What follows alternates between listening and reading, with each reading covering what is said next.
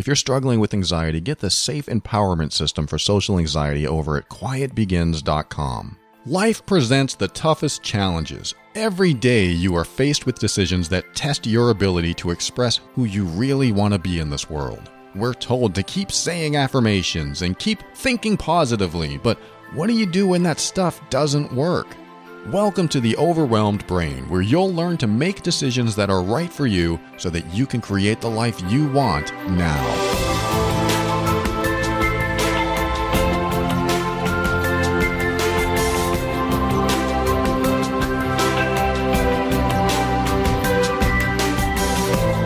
Hello, this is Paul Colaianni, host of the Overwhelmed Brain, and it is good to be back in the studio on more expensive equipment.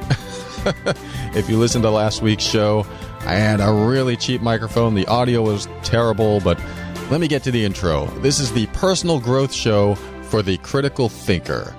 On this show, I discuss practical, down to earth steps to help you improve your mood, your sanity, and your life. We'll talk about why we do the things we do and what we can do to reach higher levels of happiness and lower levels of stress and overwhelm. Well, about a year ago, I ended every episode of this show with the words, now go create your life.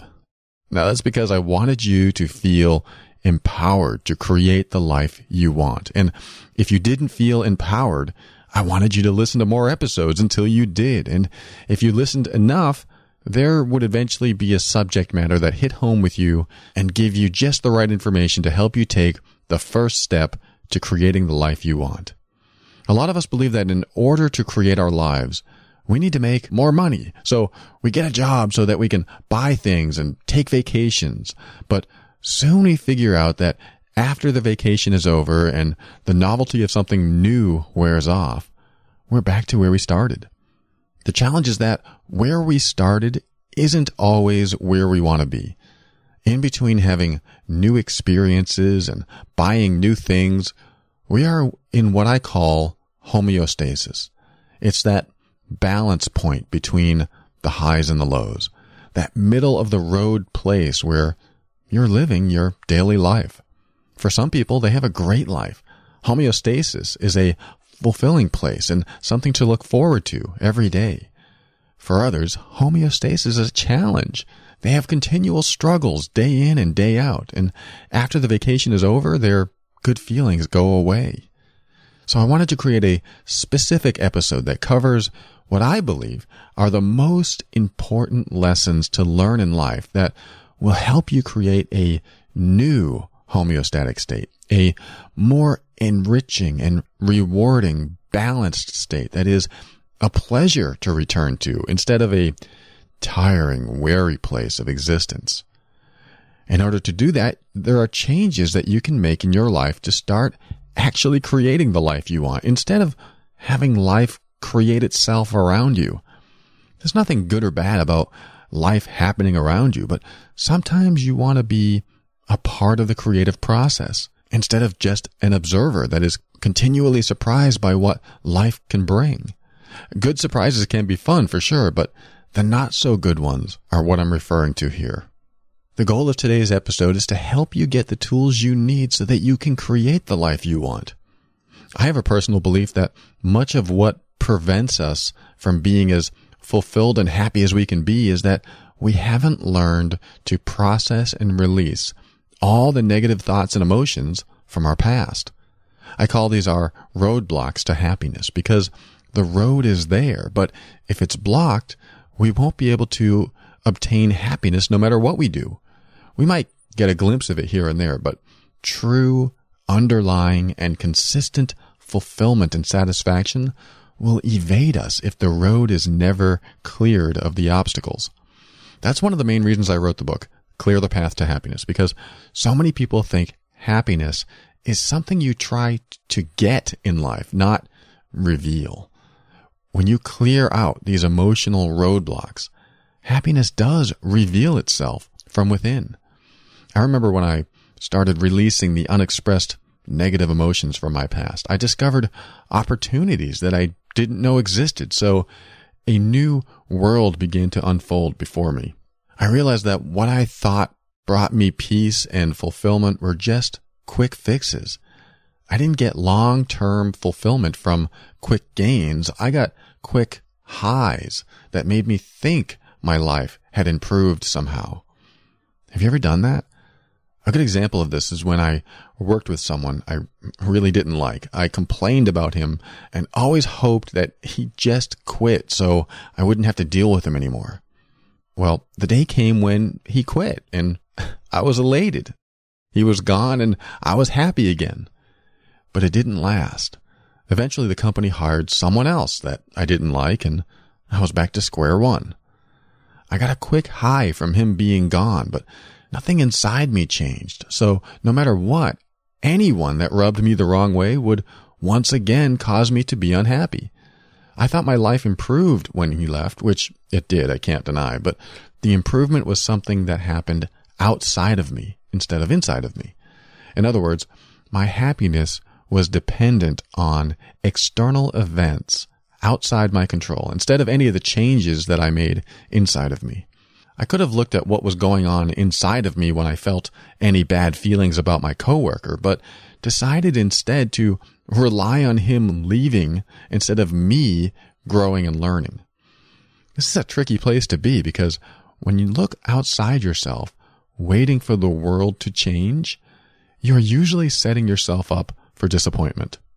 Depending on your external circumstances for your peace and fulfillment is a path to unhappiness. So it's important to dive inward and learn what it takes to avoid depending on external circumstances for you to progress in life. Peace and fulfillment within leads to being able to handle everything else outside your control with less stress and more patience and tolerance. This is an episode to help you build and strengthen your foundation so that life doesn't take advantage of your weaknesses. So, would you like some empowerment? yeah, I thought so.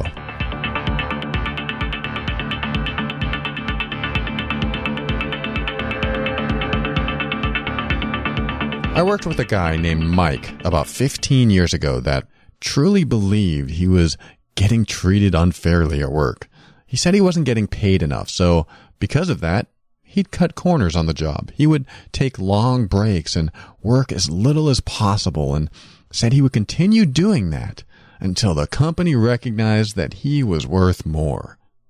I don't know if you could see the irony in this already, but it was so clear to me when he would share things like this. After all, is it possible to get recognized and make more money when you have a poor attitude and poor work performance and little results?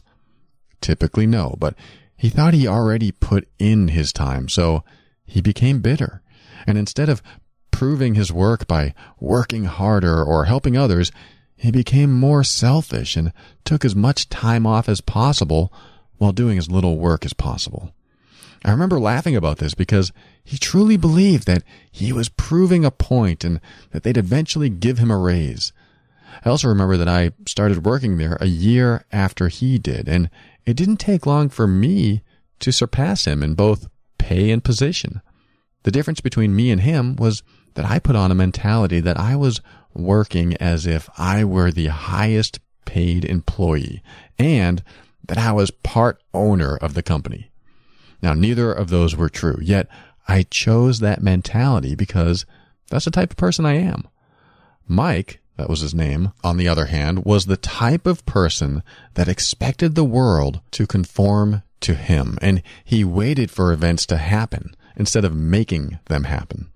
He became the victim and chose to further amplify his victimhood by becoming less of who he was instead of more. When I stayed late, he left early. When I would ask others if they needed help, he would be taking a break. Whenever there was an opportunity, He'd work less and I'd work more. That doesn't mean one should work more. I'm just comparing him and I to show you how one mindset leads down one path and another mindset leads down an entirely different path. When I started, I was calling him to help me out and he was happy to do so. But as I became more skilled at my job, he started calling me to help him out, which I was also happy to do. But the longer I worked there, the more disgruntled he got. He felt he wasn't getting paid enough. So instead of honoring his own personal boundaries and confronting his boss about his quote low wage, he decided to be passive aggressive and do less work, hoping someone would notice and just give him a raise. His mentality was based on the hope that others would do something for him instead of him doing something for others. Another way to look at it is that he tried to get results by relying on people to notice him instead of him taking extra steps to get noticed. And the longer he slacked off, the less desirable he became. He was working himself out of a job. I've been guilty of this before, but I was only 17 at the time. I worked at a Kmart and I was hired on to run the register in the sports department. I really, really didn't enjoy this job, but it was money and I continued to go because that's what was paying for my entertainment expenses at the time. Hey, I was a teenager and wasn't worried about saving for a rainy day back then. But I remember having no motivation to go to work. And when I got there, I simply didn't want to work. I did work, but only doing the minimum of what was required. So like Mike, I felt entitled, I guess, to earn more because I felt I was worth more. So I did less. Again, it was ironic how I thought that by doing less, I'd get noticed and my wages would increase. Well, eventually my work performance did get noticed and I was promptly let go. I was shocked. Why would they let me go? I did everything they asked. And during the exit interview, I got a chance to give them a piece of my mind by writing down my thoughts in the comments section at the bottom of the form. I wrote something to the effect of, I didn't know you were comparing me to other employees when you hired me. If I had known that, I would have worked harder or, I don't know, I wrote something silly like that. When I think back on it, I remember what I brought to the table. I thought that just by showing up, that was more than enough to satisfy their requirements of an employee. But what I didn't take into account is that I actually have to show up in all other areas of my life too. Not only did my physical body have to be there, but my motivation and enthusiasm had to be there too. Also, my desire to learn new things and my compassion for other people. There are so many different aspects of ourselves that can show up if we let them.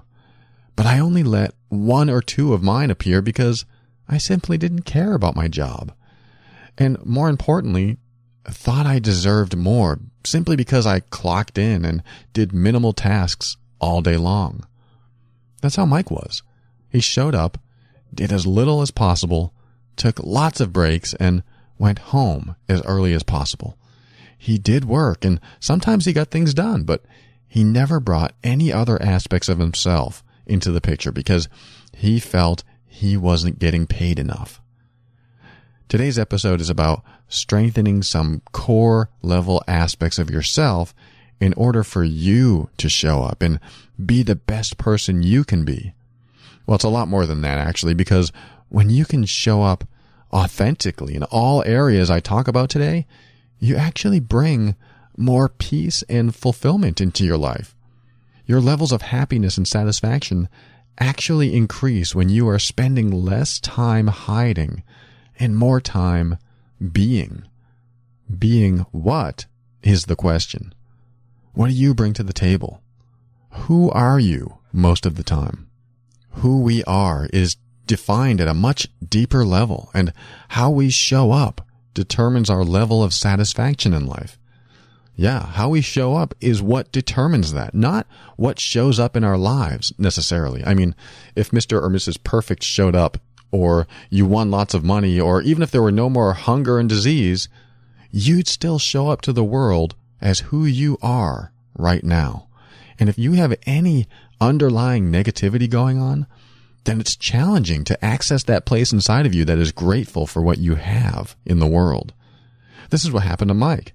He had a lot of potential to grow with that company, but he wasn't capable of being grateful for where he was and was especially ungrateful for how the world was treating him. We're not really talking about gratitude today, but gratitude may be a side effect of today's episode simply because if you truly implement these life lessons, you'll start to feel grateful for everything that happens in your life, even the bad stuff. There's a perspective that changes within you when you choose to learn and grow from your challenges instead of seeing them as purposeful kicks in the face. Today is a learn and grow episode, and you deserve to have the opportunity to create the life you want. So let's do this. Let's get to the 10 life lessons, or at least the first five, because this is part one, that you can implement to lead you to peace and fulfillment.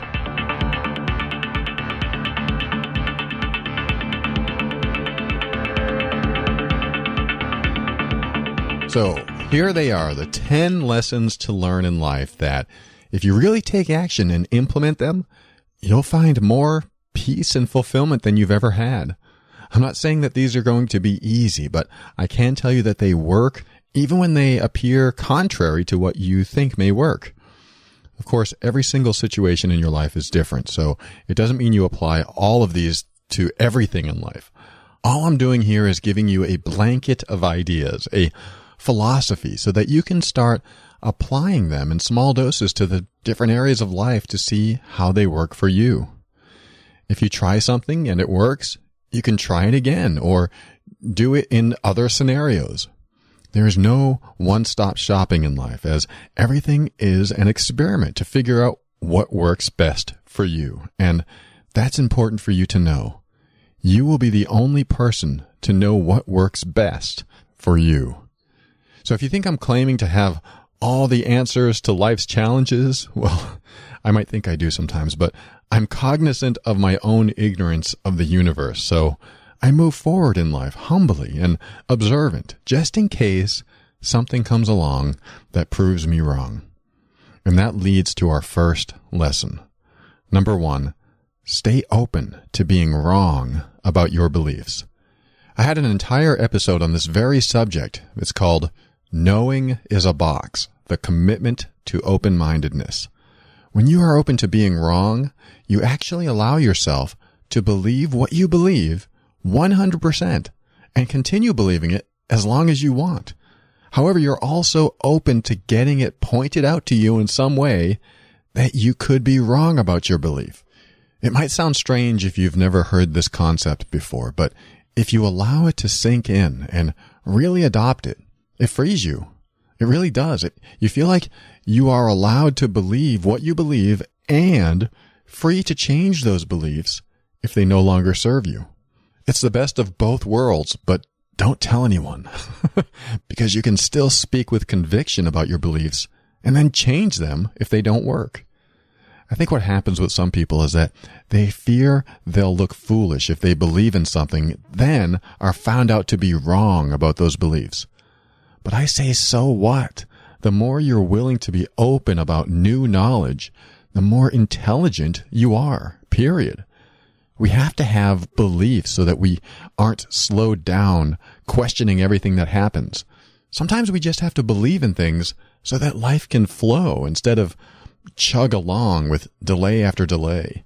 In other words, beliefs make life easier so that we don't get stuck in thought all the time. Imagine if you had to question your belief about the availability of oxygen to breathe all the time. If you woke up wondering if there was still oxygen to breathe every morning, your life would get much more complicated. So it's easier to choose to believe there will be oxygen so you don't have to think about it. Belief brings ease into our life. So if something comes along that questions that belief, we typically don't want to entertain a possible new belief. But if you do, knowing that a new belief might actually serve you better than an existing belief, why not try it out? It might make life a lot easier.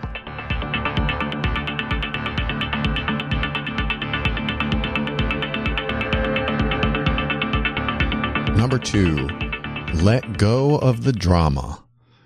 Drama is what happens when you don't know how to express yourself constructively. It stems from childhood, or actually probably since birth. We were born not knowing how to communicate. So we cried when we wanted something. Take that and add language and you have drama. Of course, when we're children, we're still learning how to communicate our needs to the world. So we may sound whiny or highly emotional over seemingly silly things. But as kids, even a balloon can have significant emotional value to us. I love the joke that comedian Brian Regan told about this. It's so perfect because it gives you a whole new perspective on the difference between how children view the world and how adults view it. Here it is. It's so perfect to go along with this talking point. At the park, we saw another family. They had like a five year old boy holding a helium balloon. And he accidentally let go of his balloon. The boy started crying. And his parents are like, Why are you crying? It's a balloon. We'll get you another one. I'm like, Japers, grapers, folks. Sometimes I don't think adults try hard enough, you know, to understand what kids are going through. You know, if you wanted to relate to what going through, imagine if you took your wallet out and it just started floating away.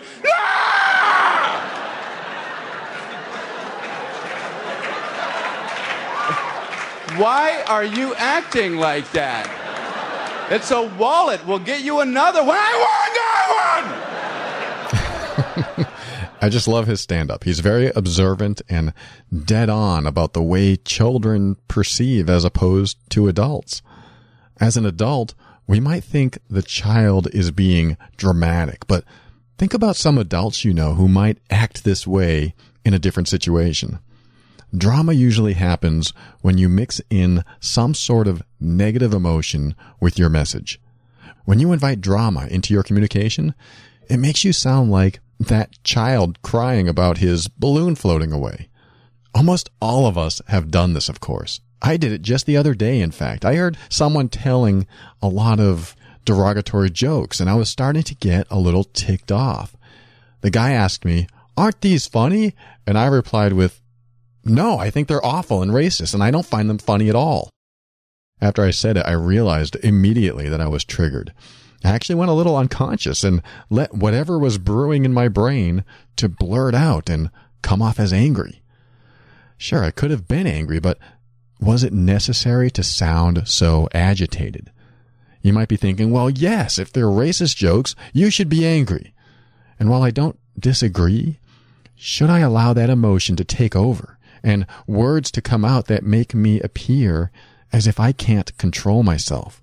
This is probably not the best example because some people would definitely speak up like I did and close that person down as soon as possible. But what I felt afterward was the important part. I felt as if I lost control. I felt like I got triggered, but couldn't control what I was saying. Regardless of the inappropriate jokes I heard, I should have calmly stated, no, I don't find those types of jokes funny. Not because I wanted to avoid confrontation, but to avoid losing control while in a negative space.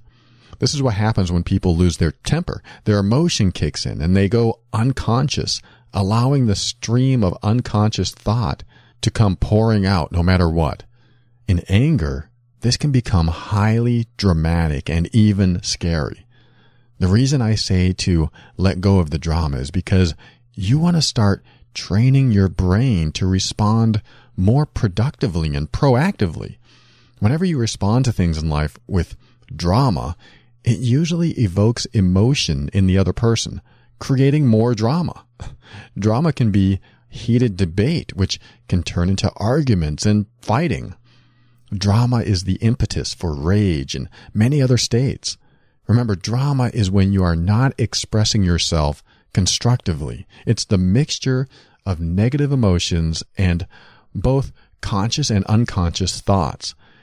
It's that similarity to childhood that, when you're being dramatic, makes you look like a child.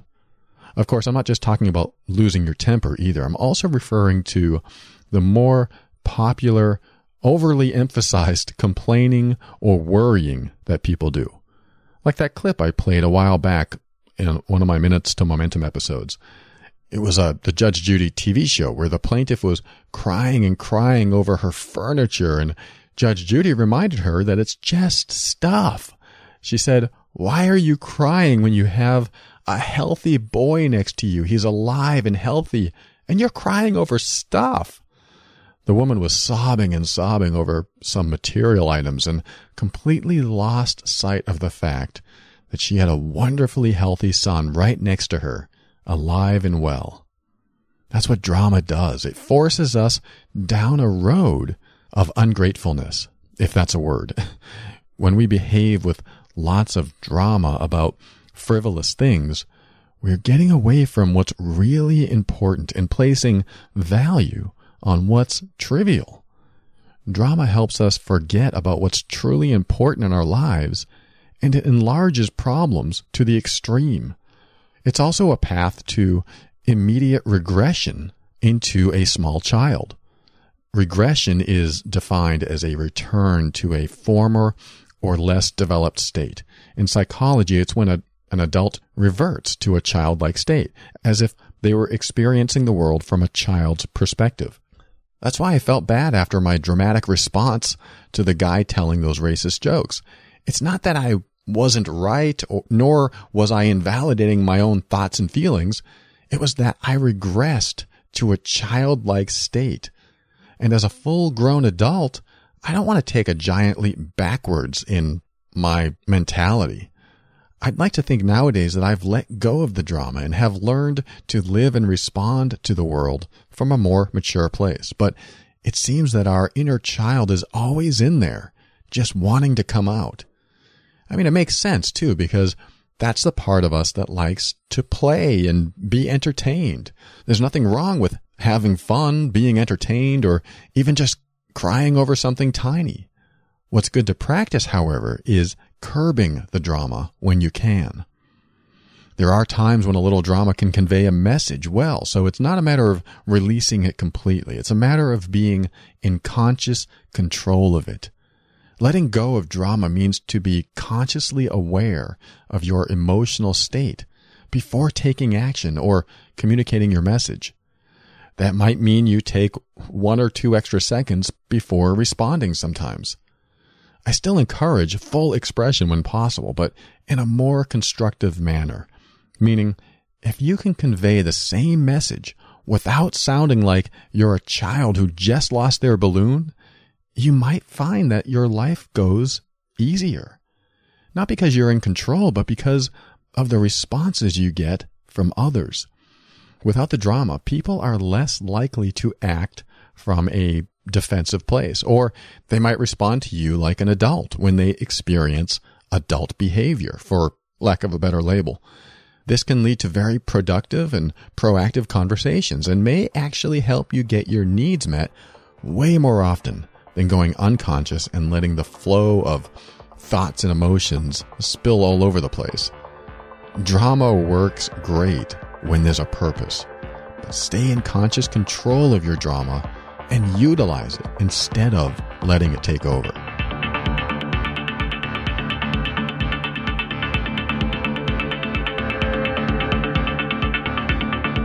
The next life lesson you should already know is number three. Let other people be themselves. One of the most important relationship tips I've ever learned is to let other people be who they want to be. Whether that's in a romantic relationship, a friendship, or even with family, the more you attempt to control or shape someone into someone they are not, the more resistance and resentment will build in them. Think about it. When you think about someone coming along and telling you what to wear, who to date, who, what to believe, how much money you should spend, where you should spend that money, what you should think or not think, on and on and on. Do you get that warm, comfortable feeling inside? Or do you feel kind of offended or angry? Most people want to be who they are, unless they're lost and need guidance. But even then, most people just want to be who they are. There's really no other way to say it.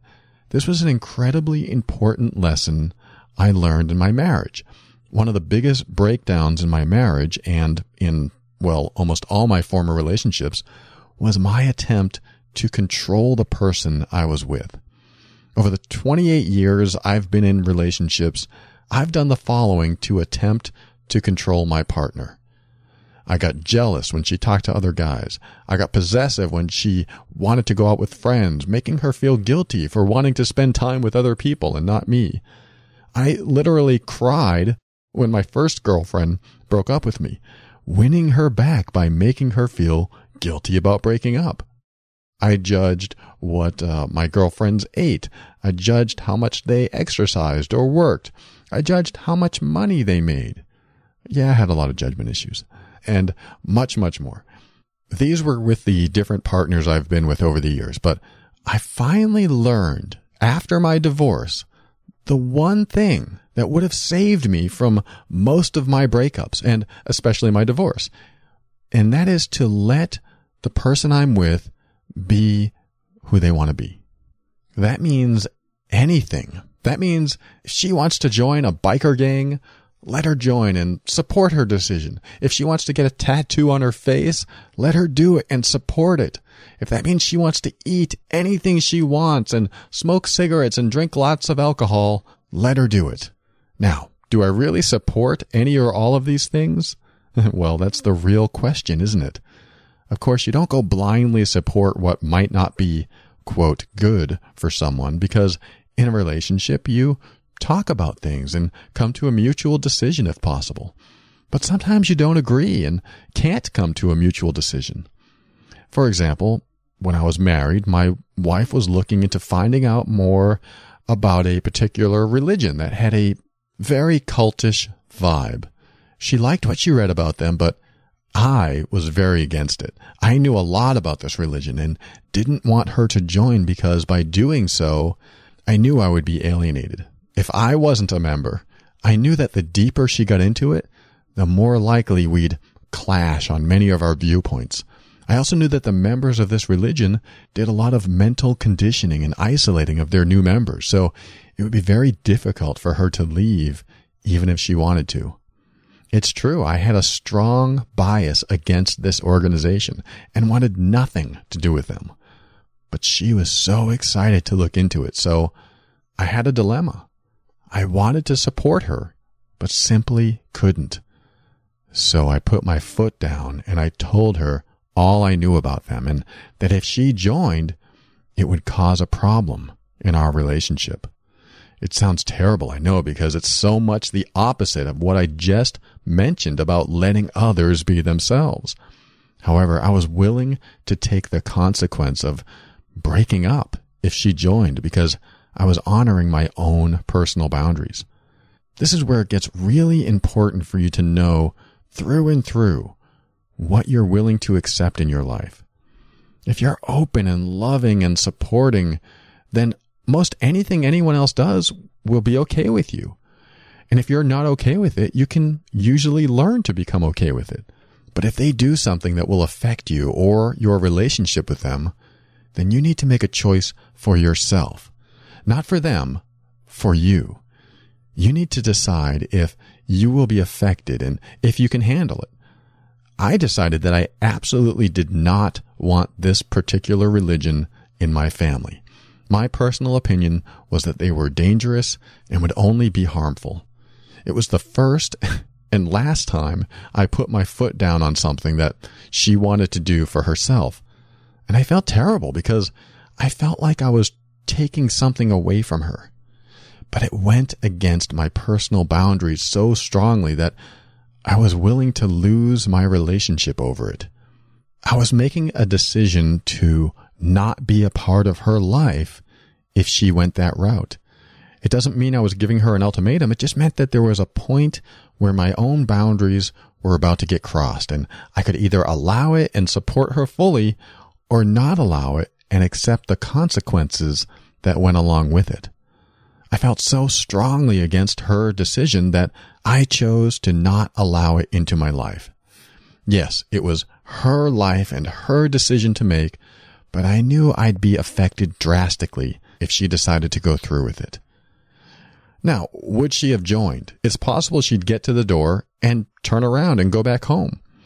It's just as possible she'd enjoy it and become a member, but I made my message clear that day. I didn't want to say that I'd leave her because I didn't know that for sure, but I just knew that it would be that intrusive to our relationship. She could have honored her own boundaries and trusted her judgment and went forward with it anyway, but she decided against it after hearing my comments.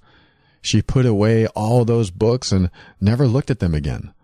She either decided that I was right or that it wasn't worth causing problems in our relationship, or perhaps she felt it was an unfair ultimatum that she resented.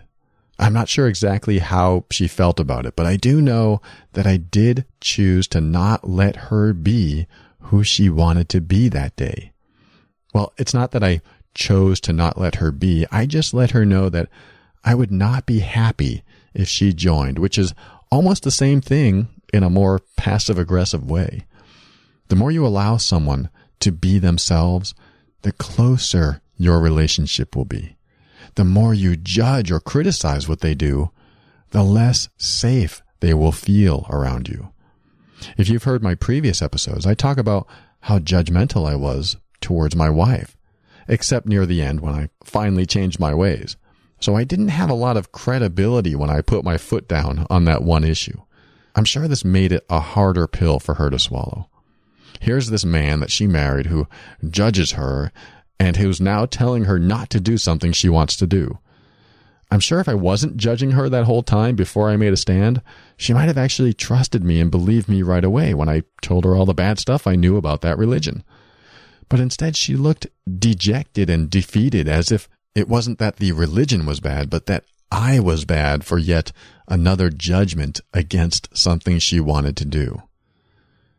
Now, it's still important to let others be who they want to be, but there can be a time when what they want to do with their life will affect you.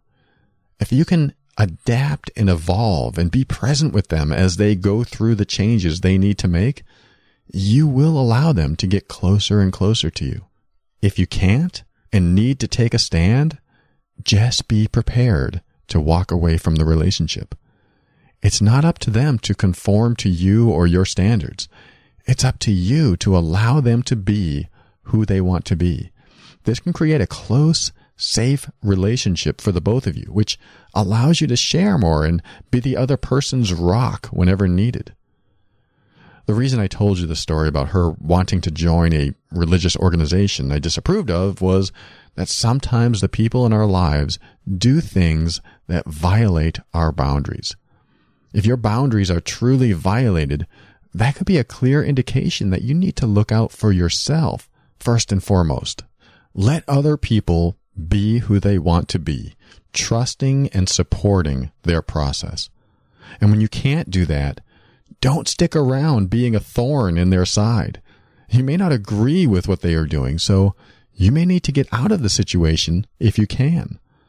I may not have agreed with my wife's intention to join a cult, but if she did, I was fully prepared to leave the situation instead of stick around and make her life miserable as I complained about what she did with her time. This is still supporting the other person, but just removing yourself from the situation, which is sometimes what you might need to do when you can't agree.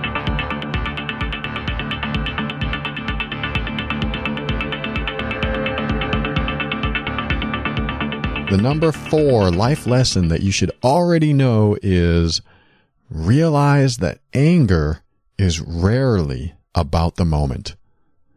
Anger is an indication of something deeper. It occurs when you're triggered by someone or something in your environment, whether that's when you spill something on your clothes or if someone looks at you funny, there's usually an external trigger of some sort that causes you to become angry.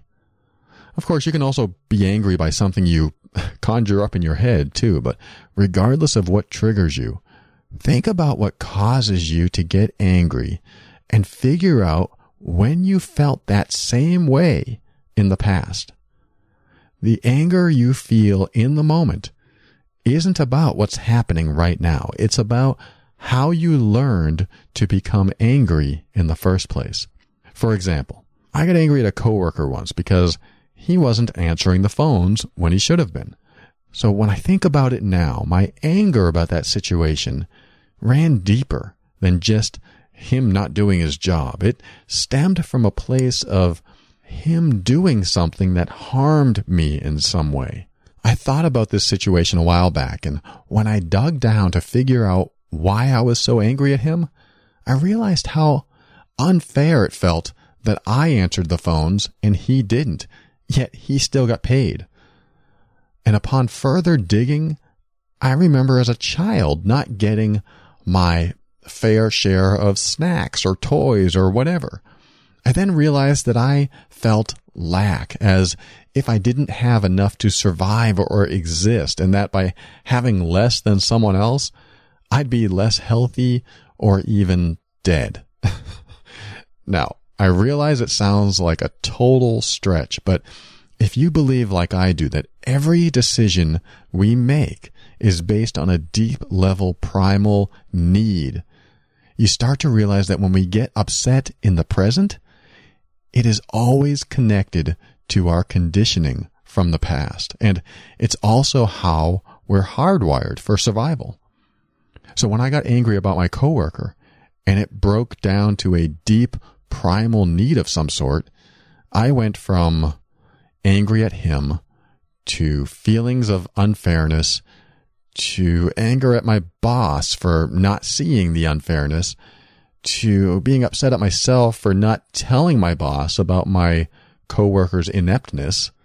And then it went to fear that I will have to work harder to make money. And then I went to a deeper level fear that I might get worn out working harder. And then thinking about being worn out led me to being unhealthy. And being unhealthy means I can't work. And then not working leads to hunger and probably death. I know. I know I'm stretching things way beyond logic, but we are hardwired to survive and procreate. And I'm going to stick to my theory that all of our behavior is driven by those primal needs. Even loving someone falls into both of those categories. You can see how I broke it down from going from anger at my coworker to going hungry and dying you may or may not agree with it, but think about how much it changes the reality of the situation. My anger isn't really about him in that moment. It's about me wanting to survive and exist in the world. It's about me wanting to prosper and be healthy so that I can continue to live comfortably. Now, when you adopt this philosophy, you start noticing all the little things you get angry about are actually internal fears of some sort brewing up from the depths. They are deep rooted programs that are always running, driving all of your decisions and behavior. What seems like a new emotion in the moment has an origin from a long time ago. We learn to get angry at one point in our life, then we generalize that anger over the many events that happen over time. Anger isn't about what's happening right now. It's about what happened the first time you got angry about what you got angry about. If that makes sense. And why did you ever get angry the first time? Because of that primal need you wanted to fulfill. Who knows what it was? You could have been a baby who didn't get fed, so you expressed your hunger by crying. And then later on, that crying turned into pouting or moping or sadness or anger. We went from laughing and crying as infants to the plethora of emotions we have today. But all of those emotions have an origin. We are born wanting to survive and thrive. Then we behave based on those primal needs. So when you get angry, just remember it's based on a primal need. Maybe by fulfilling that primal need, you won't be so angry at things outside of you. Hey, that's my belief, but I'm open to being wrong about it. I know it may sound strange to think that when my coworker wasn't answering the phones, I feared dying of hunger because I'd go poor. It's a huge leap. But remember that every pattern that we have within us lies atop another pattern. If I cried as a baby and then pouted as a child, and then learned how to get angry as a young adult. And then you break down the patterns on top of patterns that I've developed over the many years I've been alive. You could almost say that every time I get angry or sad or upset in any way nowadays, I'm just like a crying baby. My pattern of getting angry leads back to childhood and how I developed my emotions. Now, is this true? I think it is. I know it's a stretch, but if you can step into yourself and stop blaming those around you for your emotional state, you will find your life improving exponentially by the second.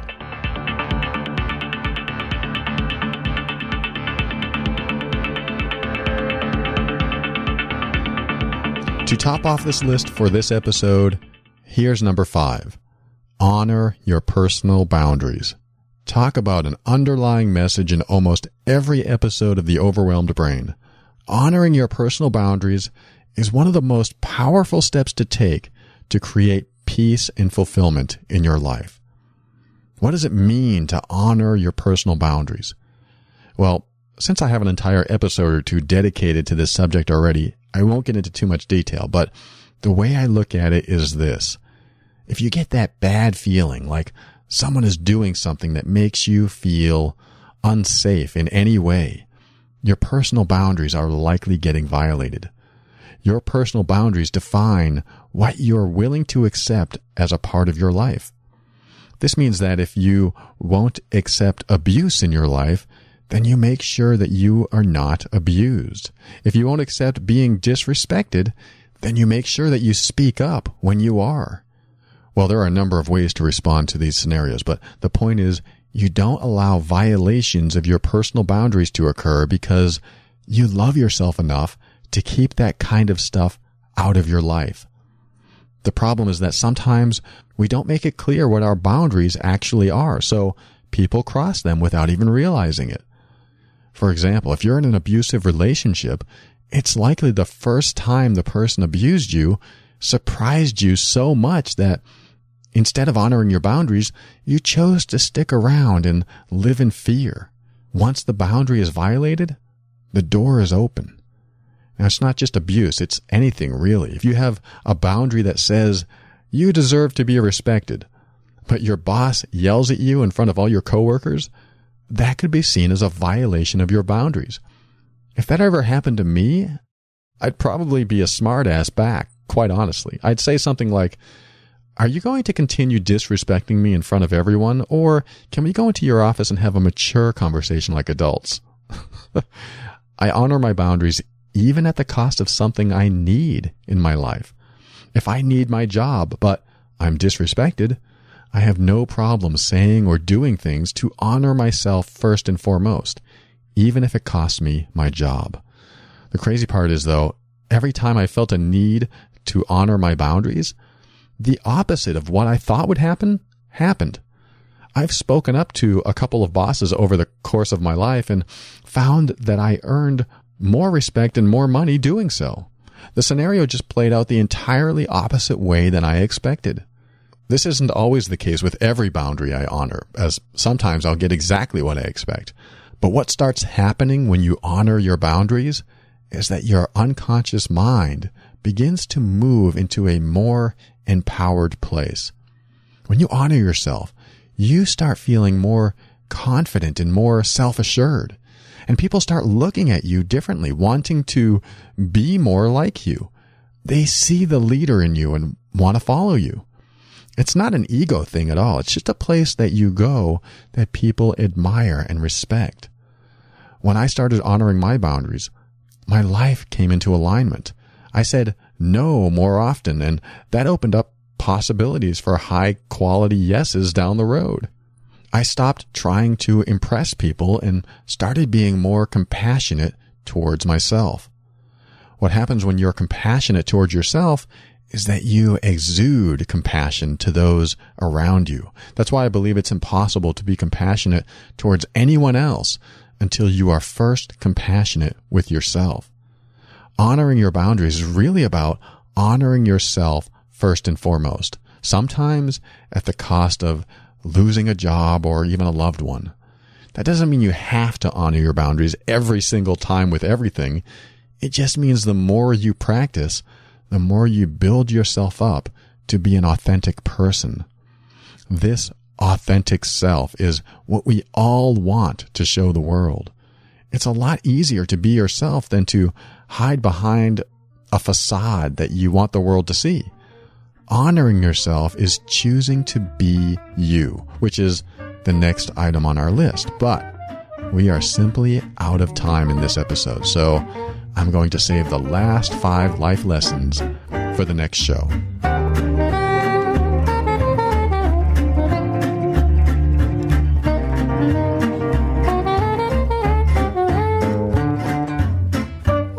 All right, here's a quick summary of today's episode.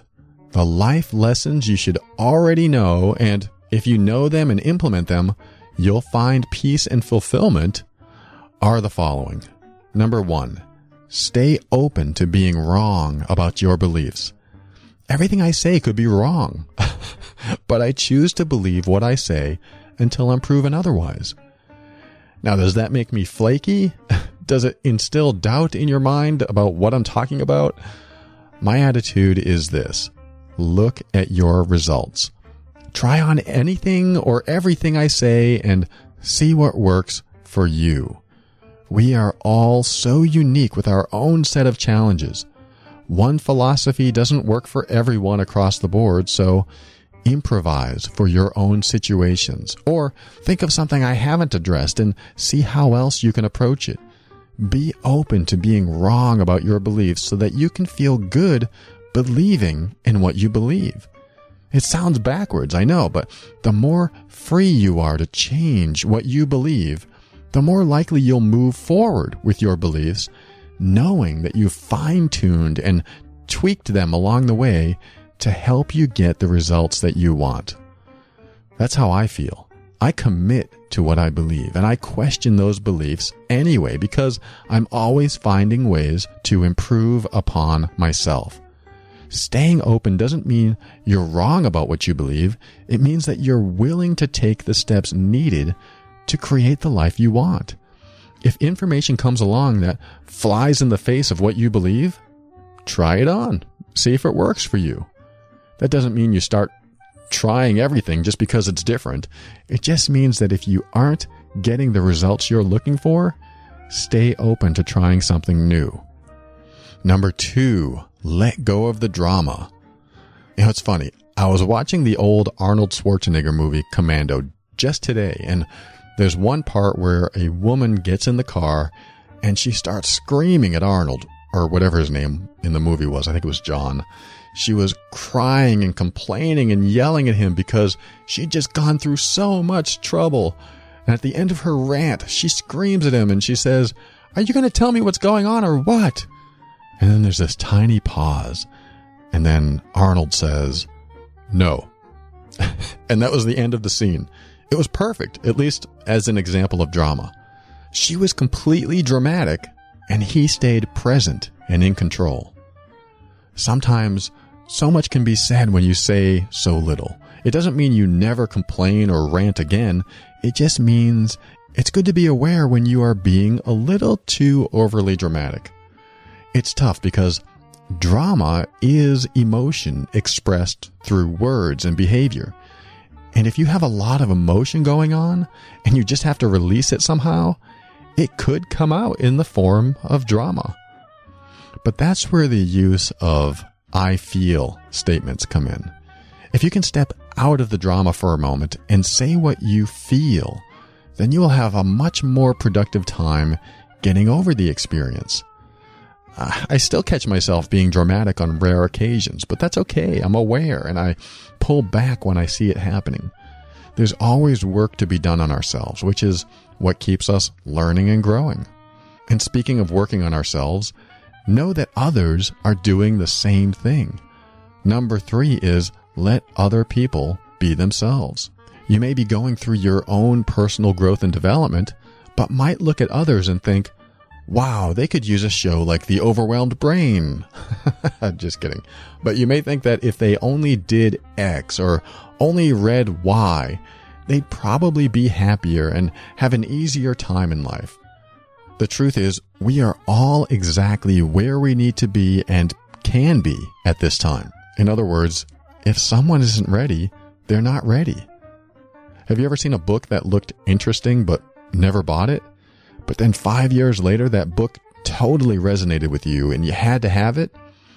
Or if you can't identify with that, how about something you were told as a teenager, like, start saving your money now so you'll have a lot when you grow older?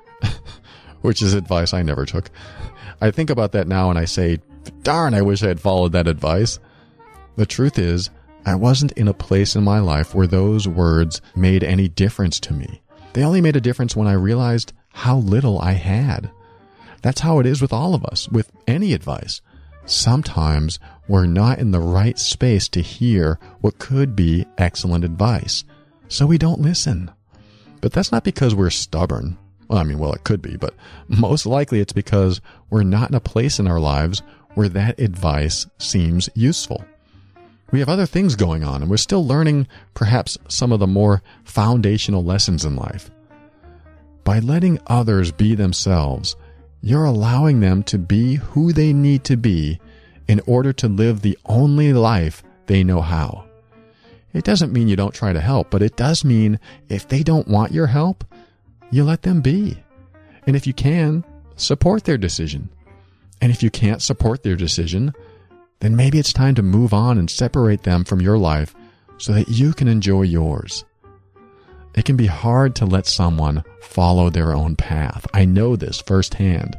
You can still talk and help them find the way, but in the end, their path is still theirs to walk. So all you can do is stand back and hope they learn what they need to learn to make the right decisions in life. Sometimes they'll surprise you and sometimes they'll crash and burn. Do what you can without taking away their own self empowerment. Number four is realize that anger is rarely about the moment. When you realize that your anger stems from your own past, you can process it a bit differently. You can stop pointing so many fingers at other people and look inward to resolve it. This gives you great power over your emotions. It may still anger you, but at least it's coming from a place inside you that you can look at instead of relying on someone else to change or do something differently. Sure, you could be angry that so and so did such and such, but what is happening at your deepest level emotional core? Are you in fear? I mean, there are deep rooted programs running the show, and anger is never about what's happening now, though it's triggered in the now for sure. When you can view anger as self initiated, you can start taking responsibility for your own emotions. Yeah, people will upset you still, but when you know your emotions come out of you, you have an opportunity to process them faster and make decisions that are right for you instead of having to wait for someone else to change. It's a lot easier releasing emotions when you own up to them. You can still address what makes you angry. After all, you may need to honor your personal boundaries, right? But keep in mind that when you know that all emotions are your emotions and you choose to own them, you can go inward to release them and not rely on the outside world to make the changes you want others to make. It's empowerment. And speaking of which, number five is to honor your personal boundaries. What will you let inside your castle walls? Some people have an open door policy where certain people are allowed in and out all the time, even if they don't want them in. The first time you honor yourself is usually the hardest. It's that, quote, no that you need to convey, or standing up when you never stood up before. Metaphorically speaking, that is. I remember the day I told my boss how disappointed I was in my raise and promotion. There I was getting more money and a higher rank, and I told them, well, it was actually a two person team, that I was disappointed and I was expecting a lot more. Is that pretentious? no, I just knew what I was worth. So I honored myself and told them I expected more. They were both surprised because no one had spoken up like that before. I knew they liked me and were happy with my performance because they came back and asked me what I would like to earn. I thought that was very thoughtful of them, but I decided to leave the company not too much later after that anyway, so I let it go. But I did stand up for myself and I let them know I was definitely worth more. That felt good. I could have lost my job, I suppose, but when one of your top values is honoring yourself, like it is for me, you take bold steps to live with integrity.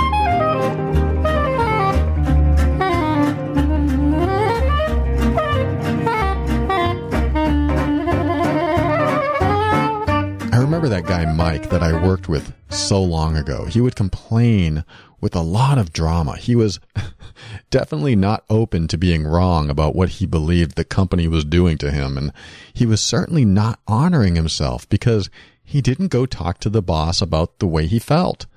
He thought he was being treated unfairly, but the boss never knew. Mike slacked off more and more, so the boss only saw him performing worse and worse instead of getting the covert message that Mike was trying to convey that he felt he wasn't being paid enough for what he did. I wonder if he applied himself and told the boss that he will do whatever it takes to get a raise, if they would have looked at him differently. I'm willing to bet they would because bosses usually like employees to take the extra step to get things done and learn how to perform their job more efficiently. Now, Mike was young and he hadn't learned a lot of the lessons in life yet, so I'll give him that. And I actually like the guy. I mean, sure, he brought drama, but he was good at what he did when he did it. And in a non business setting, he was fun to be around. But I also knew that there was nothing I could say or do to help him. He was where he needed to be at this time in life. He may never learn that the world isn't out to cheat him, and that is something he'll just have to learn to live with.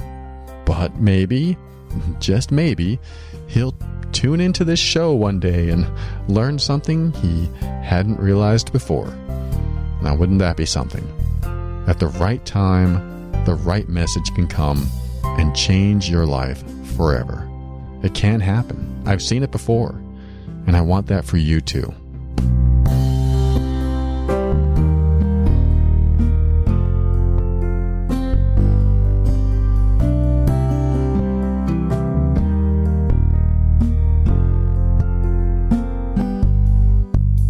Thank you for listening to another episode of The Overwhelmed Brain. You know, I had a hard time titling this particular episode.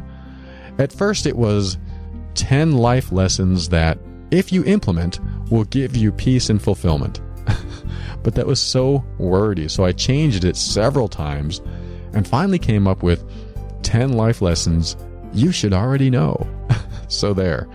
It doesn't mean that you really should know them. It just means that if you don't know them already, then learning them will probably help you become more at peace and more fulfilled. Becoming more peaceful and more fulfilled is a great space to be in, in my opinion. The lessons I talked about today are just a start, but if you haven't implemented them yet, they will be life changing when you do. Start small. Start with honoring your boundaries once and see what happens. Then do it again. Then maybe let someone who always bothers you be themselves. Let them whine, complain, or anything that they do, and just let them be without you offering any advice or guidance. See what happens. Try this stuff on. Treat life like you are experimenting to find out what works.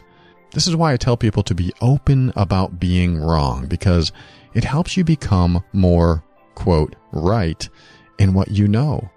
The more you learn and are open to learning, the more you grow and become the person you want to be. This leads to all sorts of changes, good changes that help you create the life you want.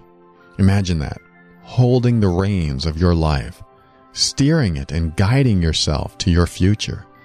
You can create the outcomes you want, but it may take some work. It might involve you building some courage and motivation to make things happen. But I know you can do this because I know the power that lies within you. You have what it takes to evolve beyond what you think is possible. I know this is true because people do astounding things every day. And you can too. Just believe it's possible, then move in that direction to make it happen. I believe in you. And if you ever feel like giving up, just remember one thing. You know what that is, right? Remember that you are amazing.